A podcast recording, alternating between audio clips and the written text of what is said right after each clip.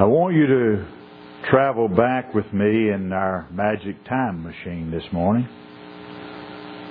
to a time when life was simpler. The 1950s. Eisenhower is in the White House. We have never heard yet of ISIS or Al Qaeda. We didn't know Antifa from an anthill. And in front of a white frame house at 611 Scenic Loop in Marshall, Texas, a group of children are playing. Some are riding tricycles up and down the sidewalk. They're playing in the yard. They're chasing each other. They're laughing and enjoying life as children do. They're happy, smiling, contented children that don't have a care in the world. And suddenly, their contentment is broken. And their contentment is broken because they hear the sound of music. In the far off distance, they hear the tune, Oh, the moon shines tonight on pretty red wing. And you know what that means? It means the ice cream truck is coming. That's the source of the music. And that's the source of their discontent. And so they stop playing immediately. And they all rush home because they need to get their six cents to buy a popsicle. If they're lucky enough to get mom to turn loose of a dime, they're going to be able to get a fudge sickle. And they get their money and they all come back together in the front yard and they stand there in a group and they see the ice cream truck coming down the street. The music gets louder and they come to the street and they flag him down and he stops. And he opens the back of the ice cream truck and they get their popsicles and they get their fudge sickles. And once again, they're content. Wouldn't it be great if today all it took for us to be contented was a six cent popsicle? Life would certainly be a lot simpler, wouldn't it? But today we live among the if onlys. Think about the people you know who fall into the category of living among the if onlys. If we're honest with ourselves and honest before God and honest with each other, probably at some point in our lives, all of us have been in this category of living among the if onlys.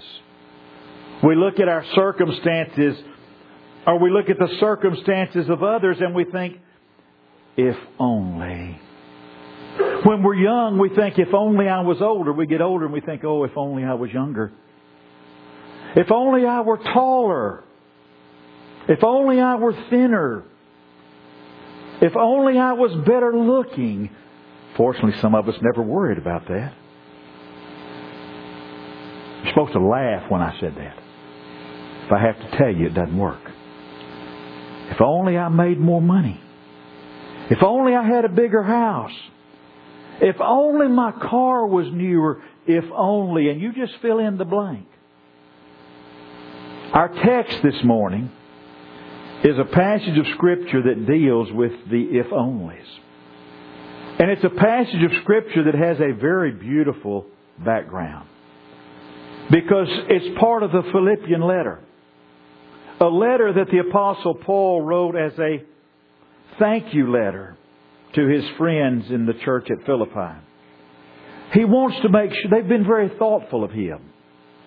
And Paul wants to make sure that they know that his thought, that, they, that he knows that their thoughtfulness is appreciated. He writes to them, he says, I rejoiced in the Lord greatly that now at the last your care of me has flourished again, wherein you were also careful, but you lacked opportunity. Paul writes to them and he's afraid they're going to think that he feels that he has been slighted because this is the first gift that Paul has received from them in quite some time. So he hastens to add, You were careful, but you lacked opportunity. It's like Paul says, I don't doubt your love. I've never doubted your love for me just because I failed to hear from you. I believed in your friendship, he says. I believed in your devotion, and I believed in your friendship and devotion enough that I trusted you in silence. I knew you loved me all the time, whether I heard from you or not. Paul rejoiced in this gift because this gift was an expression of love on the part of his friends in the Philippian church. He also rejoiced in it because he was sure of one thing, and that was that the gift was going to bring a blessing to the giver also. Because Paul knew it was more blessed to give than it was to receive. And it enabled his friends to share in his great work of preaching the gospel that he was doing. Not only that, the gift helped Paul to meet his material needs. Thanks to the generosity of his friends, Paul could enjoy some comforts that would have otherwise been impossible. And yet, Paul wants them to know something. He wants them to know that while their gift has made his life easier, the gift was not a necessity. He wants them to know that if the gift had not come, he would not have become despondent. He would have survived without it and he would not have become bitter. Because he writes to them in the very next verse. He says, I have learned in whatsoever state I am, therewith to be content. Paul had learned to be satisfied with what he has. Paul had learned the secret of contentment. Paul was not a man who was living among the if onlys. And this claim actually comes as somewhat of a shock to us. It's shocking because of what we know about Paul. Paul is not the kind of man that we would usually associate contentment with. When we think of this virtue of contentment, we most often think of it belonging to someone of a passive nature, someone of a sluggish nature. And Paul was the very opposite of this. Paul was a man who had fire in his soul and dynamite in his heart. When we first meet Paul, he's a dynamic, blazing persecutor of the church. When we first meet Paul, he's breathing out threatenings and slaughters. And watching Paul as he persecutes the church of the first century, you can almost feel that that outward rage he's expressing is because of a rage that's going on deep down inside of him. And yet in this passage, this hot-hearted man says he has learned to be content. But it's also shocking to us for another reason. When you boil it all down, most of the time we have a relatively low estimation of contentment. Paul says he has learned to be content. Paul seems to think he's found a worthwhile prize. But generally speaking, you and I don't really look upon contentment as a really high achievement. In our estimation, in the world we have lived in, if contentment is a virtue at all, it is a questionable virtue. And so we're a bit astonished, quite naturally, to hear Paul claiming that the achievement of contentment is a prize when we regard contentment more as a liability than an asset. What we need to know. What you and I need to understand is what Paul meant by contentment. Paul hasn't found some counterfeit something like so many today have found. We see folks today, oh, I'm content. But what they've done is they have learned not to care. Many in our world have reached that point. But Paul has not done that. Paul hasn't reached a point where he greets the experiences of life with a yawn and a ho hum. Because Paul knew that that's indifference. And indifference is a virtue, is not a virtue. Indifference is a vice. And Paul's contentment was not some kind of smug self satisfaction that he had reached. To be sure, Paul had accomplished many great and many noble things in his life. Paul had climbed to the heights. He had reached a point in his life where he could say, For me to live is Christ. He had learned to suffer gladly for his faith, and Paul was on his way to becoming a martyr, and the time was not far off that he would pay the last full measure of devotion to Jesus Christ with his own life. But to Paul's credit, Paul never found out that he was a martyr. Conscious martyrs tend to become self-satisfied. Conscious martyrs are likely to become victims of arrested development. Conscious martyrs can become quite obnoxious and hard to live with. Paul was a great saint, but Paul was not a self-satisfied saint. Paul was satisfied with the road he was traveling. He was not satisfied with the goal that he had attained. But to Paul, contentment also did not mean that he was resigned to his fate. Some people, I've known them, and you have too. Some people look upon this type of resignation, being resigned to their own fate, as one of life's supreme virtues.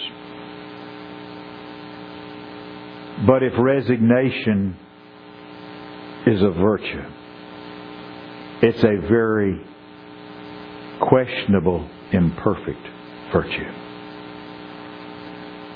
The idea of being resigned to one's fate, resignation, carries the idea that you set out with high and lofty goals. You set out to achieve something great and worthwhile, and you've decided to quit and be satisfied with nothing at all or a very poor second best. That was the fate of the ten spies. You remember? Moses sent those ten spies to spy out the promised land. And they saw it was a great land flowing with milk and honey, but they saw giants there, the sons of Anak, and they said, ten of them came back and said, Oh, it's a great land. It flows with milk and honey. It's a bountiful land, but we saw giants there, the sons of Anak, and, and we were like grasshoppers in their sight. They were afraid. Those ten spies that brought back the majority report, they were afraid of the bloodletting that might be necessary to possess that promised land of Canaan. So they became resigned to the fact that, well, we'll just never possess the promised land. And that resignation was a deadly tragedy because an entire generation of Israel left their carcass in the wilderness because of it. Resignation to our fate. Resignation means not only have we missed the prize, but we've convinced ourselves to be satisfied with failure. Paul is simply saying, when he says, I have learned in whatsoever state I am therewith to be content, Paul is saying that circumstances had not controlled his life. He has learned to approve of the experiences of his life. And it does not mean that everything always turned up roses for Paul. It doesn't mean that everything always was great and wonderful and turned out right side up for him. You remember Erma Bombeck? You remember the book she wrote, Jelly Side Down? That no matter how well we try to do things, that sometimes life just ends up jelly side down. You know, like you, have you ever noticed that? You take a piece of toast and you put your butter on it, and you put your jelly on it, and you drop it. More often than not, when that toast hits the floor, it's going to land on the floor jelly side down. Sometimes life is like that. And sometimes for Paul, life landed jelly side down. But Paul says, these circumstances haven't controlled me. He says, I have learned to control them.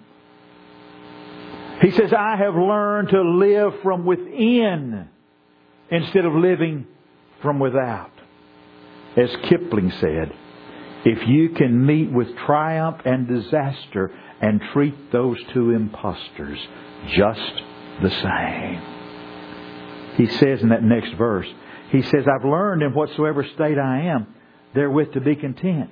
I know how to be abased, and I know how to abound. I know how to have nothing, I know how to have everything. Paul had known what it was to live in prosperity.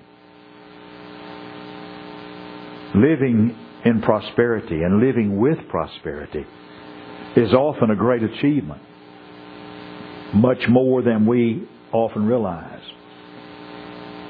Because generally speaking, the more we prosper, the more discontented we become. The more we have, the more unhappy we can be. Often we're like a child at Christmas, sitting under the Christmas tree surrounded by toys that looks up and says, Is this all? And that's kind of the way we are sometimes. We have all these wonderful things that God has blessed us with. Is this all? Isn't there more? What's true of little children is true of us as grown up children. We sometimes think with pity of our pioneer ancestors. The conveniences they had were few. The amusements that they had were meager. And we are blessed with so many more things than they had. If things could make for contentment, beloved, our generation would be the most contented generation the world has ever known. But if you look around us, we are like a cat drowning in a bowl of cream, looking for something to eat because we really don't understand how to be content. Paul had learned how to prosper. Paul had also learned how to live humbly. Paul had learned the secret of doing without. Now, that may not be as hard as learning to prosper, but it's still a great achievement. And he didn't learn how to go without in stoical fashion. Paul learned how to go without gladly. Are you familiar with the southern heroine of fiction known as Scarlett O'Hara? Scarlett had a certain kind of grit about her a certain kind of grit that commands our respect. And yet Scarlett O'Hara is actually more detestable than she is lovable. The war is over. And she has to go without. For the first time in her life, Scarlett O'Hara has to actually be hungry. And she bears her lot with bitterness. And she declares, that she will never go hungry again, even if she has to steal or even kill. And she's not above any of it. She never learned how to live humbly. But Paul has learned the secret of going without things. And he's learned how to go without more priceless treasures. He's learned how to deal with not being young anymore and be content to be Paul the aged. He's learned to go with his health because God told him that his grace was sufficient for him to deal with the thorn in the flesh. And he's learned how to rejoice both in spite of it and because of it. He's learned how to go without the approval of the crowd, without the plaudits of the crowd. Paul loved appreciation. All of us do. Everyone who's human loves appreciation. Paul had a great capacity to love.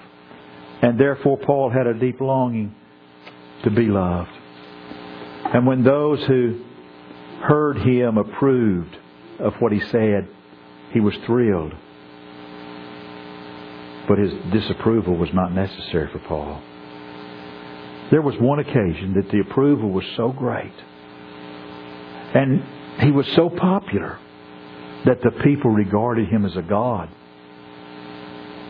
And then there was another occasion where he barely escaped being stoned to death. Paul had even learned how to go without his freeman, freedom. He was naturally quite eager to carry on his great work. He had a burning desire to preach the gospel to the whole world. But Paul often found himself in prison. He said, I know how to be abased and I know how to be abound. I know how to prosper and I know how to go without. How did he do it? How did this great apostle, this great man of God, how did he learn contentment?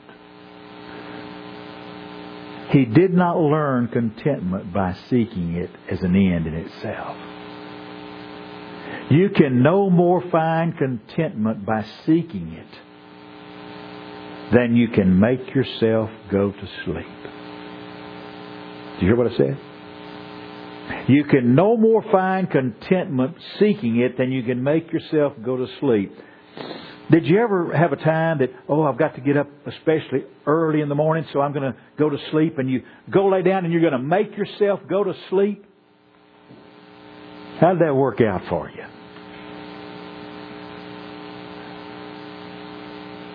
It never has worked for me.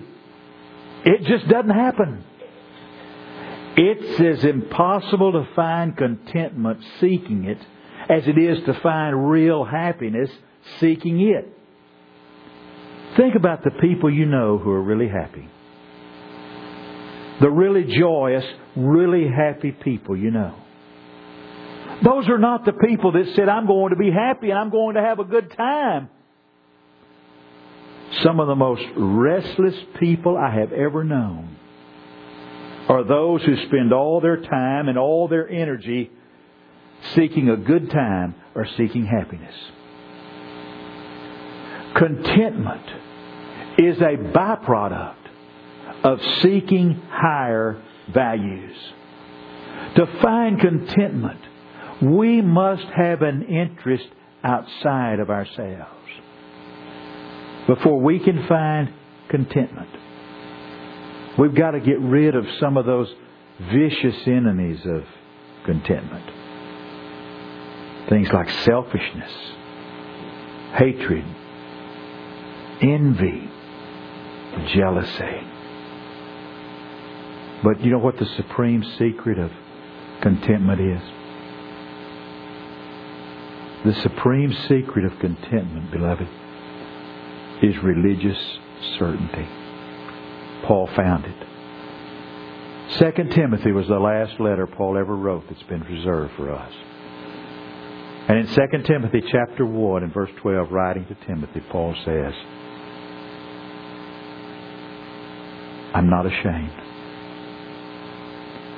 For I know whom I have believed and am persuaded he is able to keep that which I have committed unto him against that day.